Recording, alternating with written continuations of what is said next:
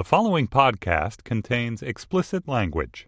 It's Wednesday, July 2nd, 2014. From Slate, it's The Gist. I'm Mike Pesca. What does this mean for soccer in America? So asks the headline of a piece by the sports writer Ray Ratto. Actually, that's not the full headline. Let me read the full headline. What does this mean for soccer in America? Who gives a damn? All right, so Death of a Racehorse, the stellar piece of sports journalism from W.C. Heinz. This is not. The prose does not glisten. The argument does not hold.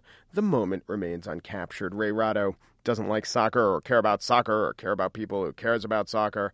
But many millions of Americans do give a damn about where soccer goes. Not meaning the sport necessarily.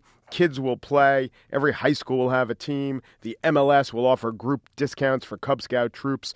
But where does the U.S. men's team go from here? Will the men's team be any better, get further in the World Cup? That's a question everyone is asking today after the team lost to Belgium yesterday.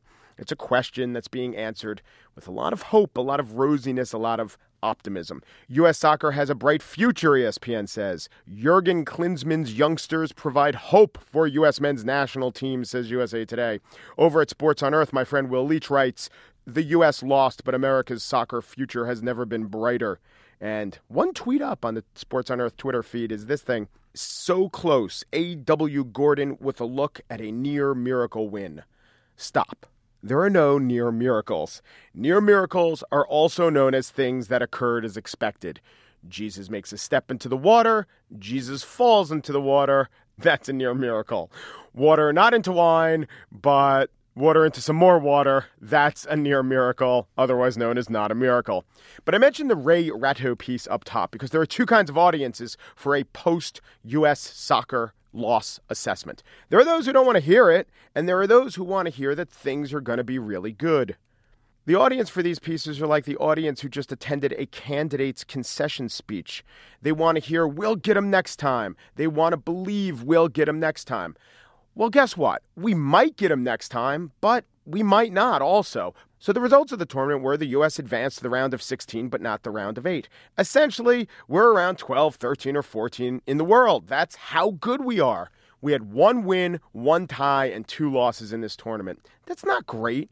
We survived the group of death, although the English papers called their group the group of death, and they had Uruguay, England, and Italy. Costa Rica won that group.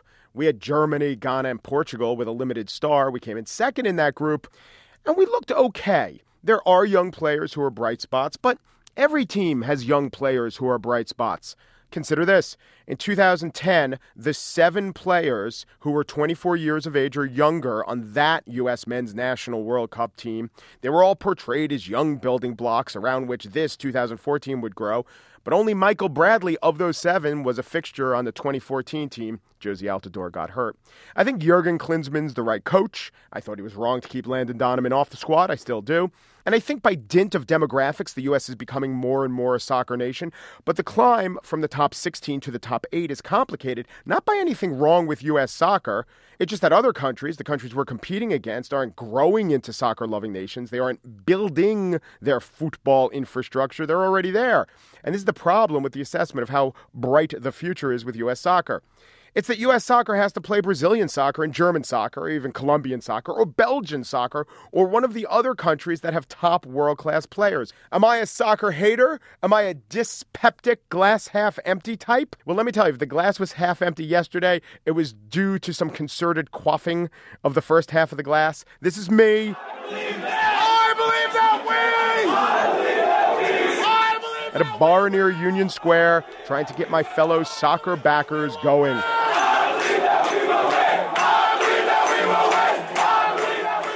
So yeah, I believe. I believe that we can win, but until we do win, realistically, I'm not sure that we will win. On the show today, I will spiel about the media coverage of the killed Israeli teens, who around the world sees what stories, who around the world hears what descriptions. But before that, a long interview. I'm going to give it both segments about an amazing new book that was years in the making. It's about how being a young man in urban America often means that you're being hunted.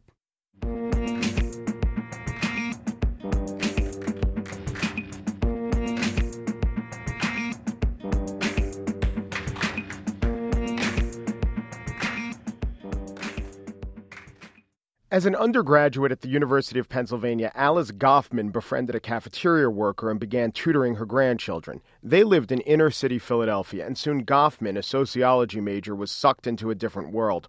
From the high school students she'd been tutoring, she got to know young men in their 20s named Mike and Chuck.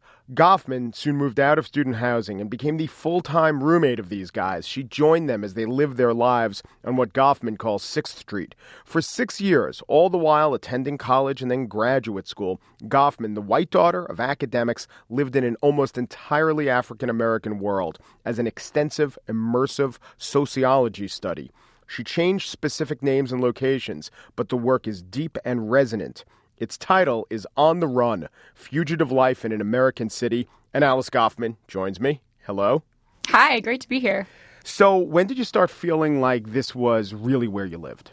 I think I started to become more at home just by being there months and months and people getting to know me. And by the time most people in the neighborhood recognize you, or at least know someone who knows you or know who you are, then it just ceases to become super weird. And at a certain point, like, white neighborhoods became weird, when I started to have to commute to Princeton for graduate school, that was like a real shock to the system because it's just this incredibly wealthy white space. The smells and the sounds and the way people talked seemed very strange to me at that point.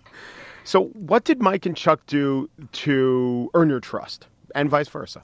You know how, like, a great tragedy can bring people together, or something, a big event that's out of the normal sequence of things. Mm-hmm. And so Aisha's cousin Ronnie introduced me to Mike, and he was like 22 at the time, and I was 21.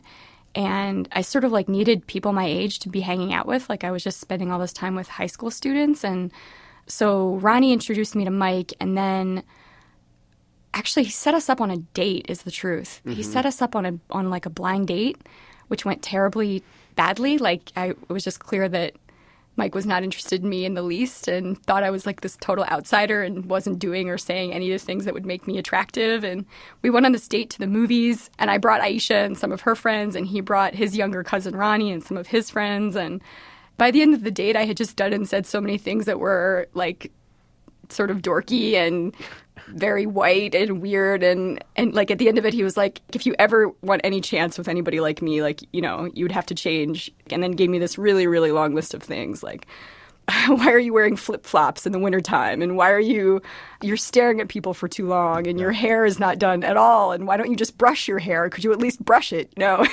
It was completely humiliating. And we sort of had become friends through that, but then just kind of barely friends, Yeah. But then the police raided his uncle's house in the middle of the night at 3 a.m. They stormed the house and ripped up everything, and his uncle called him. He had been staying at his girlfriend's house, the mother of his children, actually. He had been staying at her house, and his uncle called there in the middle of the night and said, leave now, they will be there next. Yeah. And he was wanted on a shooting charge, which is a very serious charge. So he became a fugitive immediately and hid out in a bunch of places, including my apartment, for a few weeks until he scraped together the money to pay a lawyer. And then he was sitting in jail waiting for this case to go through. So that was a big event for me, just knowing someone who was dealing with something that serious. And for him it was a big deal too, although I would later realize that it wasn't that different from what he usually from kind of how things usually went for him. He had 2 criminal cases the year before, and he was on probation for one. And I started visiting him in jail, and then he got put in the hole for a fight in the yard, and which is solitary confinement. Mm-hmm. And then his mother, very worried about his mental state being in confinement in solitary, scraped the money together to bail him out. She raised the money from a number of relatives, and we went to the bail office and paid it. And then he came home and spent the rest of the year and a half of court dates at home. That's how we became closer friends, I think, through that court case. Was it from that experience that opened you up to this world of so many people being on warrants and running from the police? Had you kind of known about it intellectually beforehand, but that made it real and opened up? No, I knew nothing. Yeah. So I had no idea. When this happened to Mike, I thought, oh, this is a rare event in his life and a totally rare event, for his friends and family, and it's just this huge deal. And The first time we went to court, like his like pre-trial date at this local courthouse, like adjoining the police station in the 6th Street neighborhood, we go to the courthouse and he sees another guy who he knew outside and like smokes a cigarette with him and they talk about their cases. And I think, oh, that's so weird that he just happens to know someone outside the courthouse. And then when we walk into the courthouse, we go to the defendant's side of the courtroom and he knows like 2/3 of the guys sitting there and he knows the public defenders. And, you know, here's the one who defended, you know, my cousin on this charge. And here's the one who, you know, you met that neighbor, you know, blah, blah, blah. He had him for this other thing. And so like that's where so many young men in the neighborhood were spending their time in this courthouse. And a lot of them were like not there for things as serious as Mike's case. They were there for probation violations and for missing court dates and for possession of a very small amount of marijuana. And they were just cased up. They were just dealing with all these legal entanglements.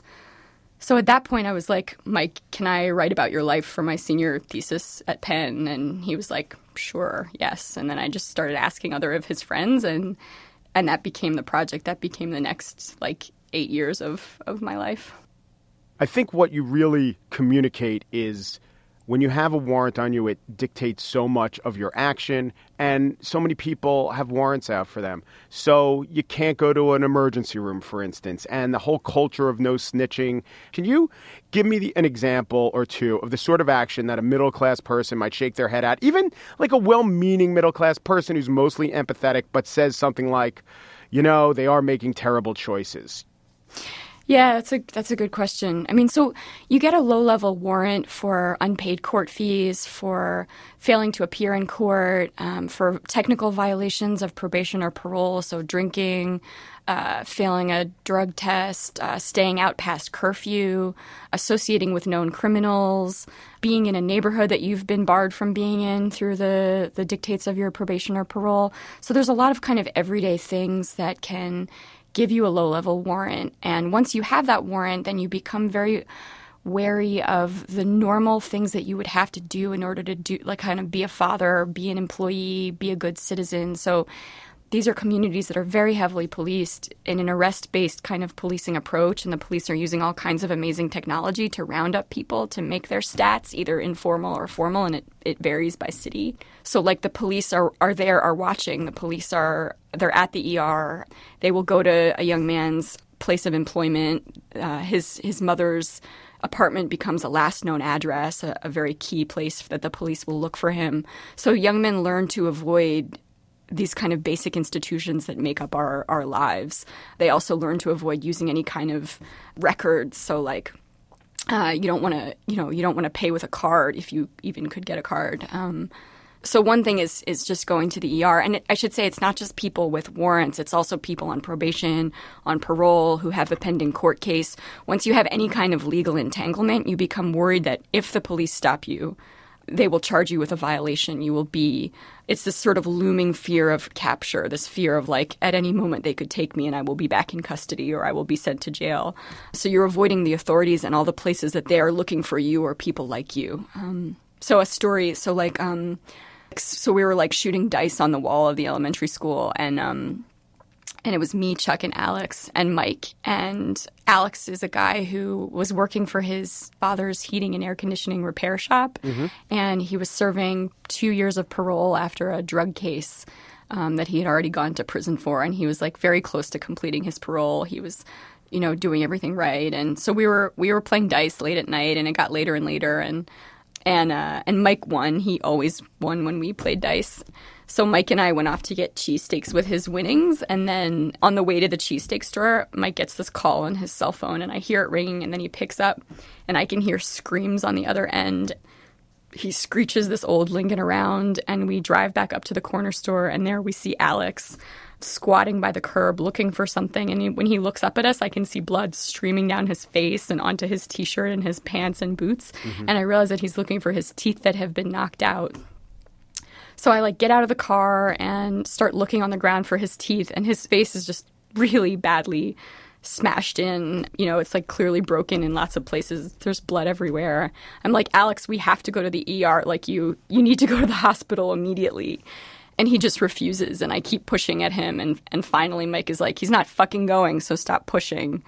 And then I realized, oh, right, Alex is on parole. There's no way that he's just totally determined to finish his parole. There's no way he's going to go to the hospital and risk a violation just to patch up his face. Yeah. So we get him into to Mike's car. We take him back to the apartment that I'm sharing with Mike and Chuck. And then Mike and Chuck spend like 4 hours on the phone trying to find someone with basic medical knowledge who can come and stitch up and examine Alex's face. And finally, Alex gets in touch with his cousin who's studying to be a nurse's assistant. And she had like a few weeks into this program. And she comes over with this bag full of needles and iodine and gauze and pronounces that his jaw and chin are broken and there's nothing she can do about that. But she sews up his like around his eye and around his jaw. So, like, he still – this is, like, more than 10 years ago now. He still doesn't – he speaks with, like, a muffled lisp and his eyes are not set at the right level in his face. But he didn't go back to prison. He finished his parole and – Had he gotten in a fight? How'd he lose the teeth? Oh, yeah. So he had been pistol whipped by a guy who had walked him into – well, what Alex said is that the guy walked him into the alleyway, took his money, pistol whipped him 3 times, and then smashed his head into the concrete wall. And the guy apparently – thought that Alex was his brother who had apparently robbed this guy the week before. And just him being out that late is what would have... Right, exactly. It wasn't that he was a crime victim. Yeah, I get that. Okay, so I'm sure there's a number of people listening saying terrible circumstance. Can't be the case that everyone who's on probation or on parole got busted on a really low-level drug charge. There are some serious crimes there. Maybe people don't realize actually how pervasive the low-level drug charges are. But do you think it would be better for the police to ease up? Obviously, the best solution is to have more rational drug rules. But aside from that, what policing strategies do you think would be best to serve this community and get them working and get the economy there humming along and, eventually elevating the entire neighborhood out of the ongoing poverty, cycle of poverty that it's been in? So there's a level of violence, of serious violent crime in a neighborhood like this that definitely eclipses what you see, for example, on Penn's campus where I was shuttling back and forth, for class. On the other hand, the thing that got the young men I knew started down this path of legal cases and probation and parole that made it really hard to kind of live a normal life, they were pretty much exactly the same things that the young men that I was meeting on Penn's campus were doing just with total impunity. So it's like small drug stuff, small drug stuff. Doing some drugs, getting in a fight, drinking a little too much, all that stuff. What 18-year-olds do, yeah. Tim is Chuck's younger brother. So Mike and Chuck are best friends. And Tim is Chuck's younger brother. And his first arrest came at age 11 when he was stopped in a car that his older brother was driving. So Chuck was driving Tim to school. The cops pulled him over and charged and ran the car, and it came up as stolen in California. So this was like a car that Chuck was borrowing from his girlfriend, who maybe it was her uncle's. Like, he had no idea who had stolen it or whether someone had bought it, and it had been stolen like at an auction. Who knows, right? Mm-hmm. But the car is stolen in California. Chuck had never been like outside of the tri-state, But so he's charged with receiving stolen property. They bring both brothers down to the police station. They charge Chuck with receiving stolen property, and they charge Tim with accessory to receiving stolen property at age 11. So then he's on probation for 3 years. The thing that got Chuck really started down this path was he made it all the way to his senior year with no convictions and no real jail time. But then his senior year, he got into a fight in the schoolyard with a young man who called his mom a crack whore. And he, pushed the other guy's face into the snow. And neither Chuck nor the other student were badly injured, but the school cops charged Chuck with aggravated assault. So then he had this aggravated assault case. He couldn't – and he was 18, so he was put into the adult system, into county jail, while he waited for this trial for the trial to start, which took 8 months. So he was sitting in county for 8 months awaiting these charges. And so he lost that senior year of school. The charges were dropped. He was released. Most of them were dropped. He had to pay court fees of a couple $100s. So he came home after his senior year, after having spent all of senior year in jail, tried to re-enroll the next fall as a senior. But the school was like, well, you're 19 now, so, tough. So then he was a high school dropout. And then he couldn't pay the court fees. He couldn't afford them. So then he had a bench warrant. So then he was like a high school dropout on the run from this fight in the schoolyard. And lots of guys that I grew up with in this like middle class white neighborhood in Philly had been in fights in the schoolyard, and lots of Penn guys too were in fights like in their frat parties. Yeah. But they didn't become aggravated assault charges. You know, this is what happens to black young men, poor young men. So it's those kinds of things that make you think there's like some real injustice here, I think. Given the set of circumstances that I think a lot of people are looking at these drug laws and saying they're very draconian, it leads to what you're describing, different white suburban kids get in a fight. It's a fight. Black urban kids get in a fight. They go to jail. But what should the police do? What should the police do with warrants, and how aggressively should they pursue it? And we're talking about when there's a serious crime involved. Yeah. So like by the time I got to this neighborhood, the first year and a half of field work I spent in the neighborhood, I was writing notes every day.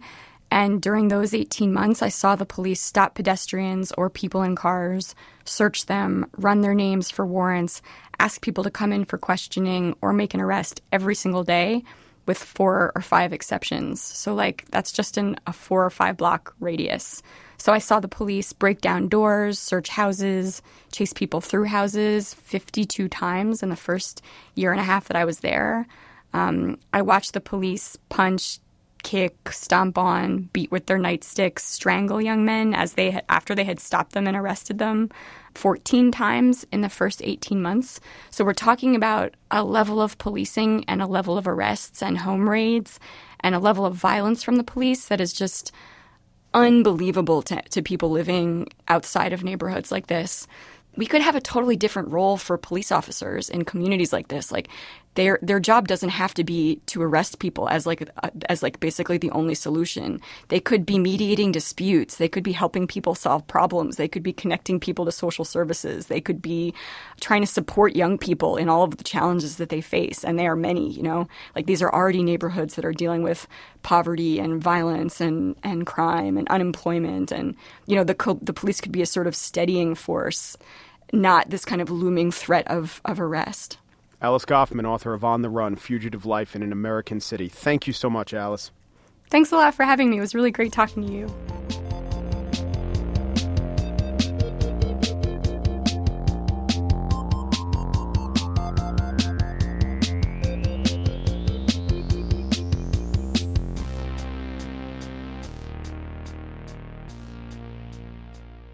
And now the spiel. Earlier this week, the bodies of 3 missing teens were found in Israel. Eyal Yifrah, Gilad Shaer, and Naftali Frenkel, 19, 16, and 16, have been on the minds of every Israeli since they went missing on June 12th. And the discovery of their bodies set off reprisals from Israeli authorities who bulldozed the homes of the 2 main suspects in their murder. They were followers of the radical group Hamas, which is now in a power-sharing agreement to run the Palestinian Authority. Mahmoud Abbas, prime minister of the Palestinian Authority, is a member of Fatah, not Hamas. He said at least humane things upon news of the kidnapping and the discovery of the bodies. He expressed condolences. He decried murder. Doesn't seem like a huge step, right? Hamas instead praised the kidnapping, while they did not take credit. The praise was a fact often left out of reports on this story in media that's disseminated throughout the Arab world. In fact, that's what I wanted to do. I wanted to monitor some of the media around this story because it represented to me some choices. A newspaper or TV station could either empathize with the tragedy, could focus on the crying mothers and show pictures of the boys, or they could feel the need to point out that Palestinian youths have died in the days since the kidnappings. This is sometimes criticized as false equivalency. I will say that purposefully kidnapping and shooting to death 3 teenagers is different from returning missile fire or shooting a person holding a grenade. How different? To answer that, I will quote Brett Stevens, a former editor of the Jerusalem Post, a columnist for the Wall Street Journal. He's not soft on Israel, and he writes, "To kill innocent people deliberately is odious. To kill them accidentally or collaterally is at minimum tragic." So the media have a choice how much equivalency to make. Media have the choice of how much to humanize the kidnapped boys. Media always have the choice of how to define context. Al Jazeera, the pan-Arab television station, in Arabic, covered the news of the body's discovery with a panel discussion that asked, will Israel use this as an excuse to ramp up attacks in Gaza? This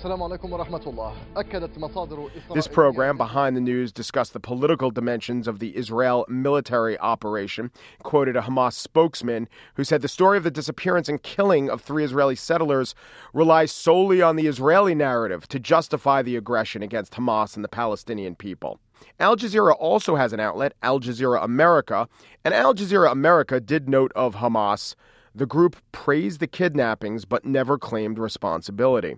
Also on Al Jazeera America, you could find the kidnapping victims named, you could see their pictures, you could see them smiling, but you could also read on the Al Jazeera America website and hear on their air references like, the settlers disappeared on June 12th while hitchhiking home from a religious school in Kfar Etzion, an illegal settlement between Bethlehem and Hebron. U.S. media almost never used the phrase illegal settlement in describing the incident. Here's Al Arabiya referring to the victims as the settlers, never as the teenagers or the boys. This is the Pan-Arab satellite station. This is their coverage from the moment the news broke of the discovery of the bodies. And here's some of what their reporter is saying. We've been reporting that the occupation forces were searching for bodies and not settlers alive.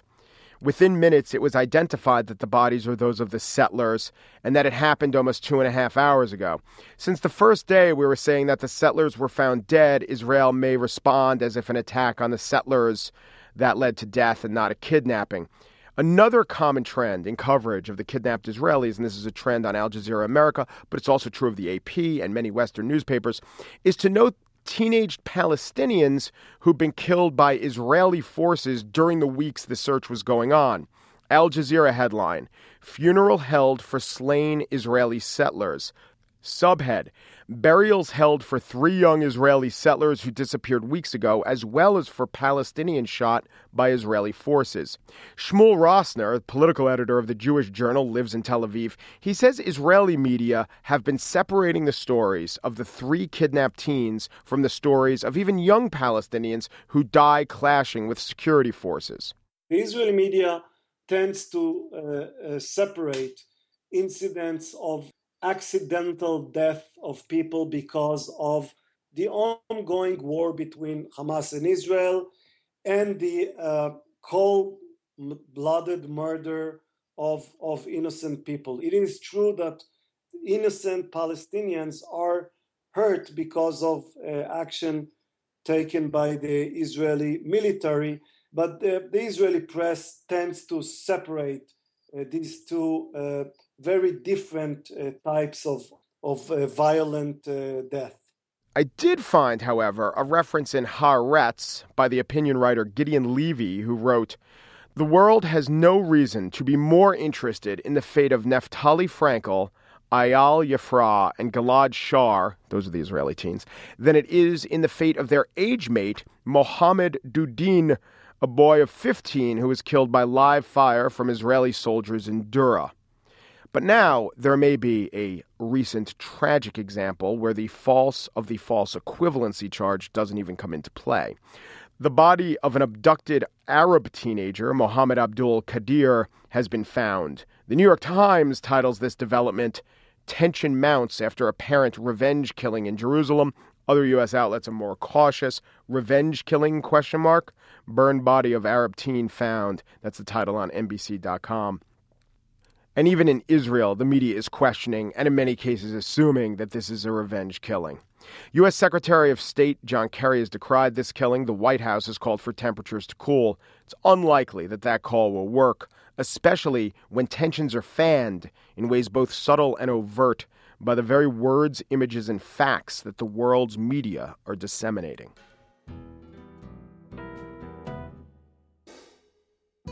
That's it for the show today. Andrea Salenzi left it all out there in producing today's podcast. She couldn't have given it any more. The longer Andy Bowers keeps you in the game as executive producer of Slate Podcasts, the more you hope, let's get some breaks and go forward and find our own chances. You can subscribe in iTunes. Please do. We encourage you to do so. Even give us a review. Get a daily email from us and sign up for that email at slate.com/gist email. We're on Facebook.com/SlateGist and email us at thegist@slate.com. You know, the experience of the last 7 weeks, every little piece plays a role in building a successful podcast. I think we learned a tremendous amount. I think we all went to our limits. I think we gave everything we had. Thanks for listening.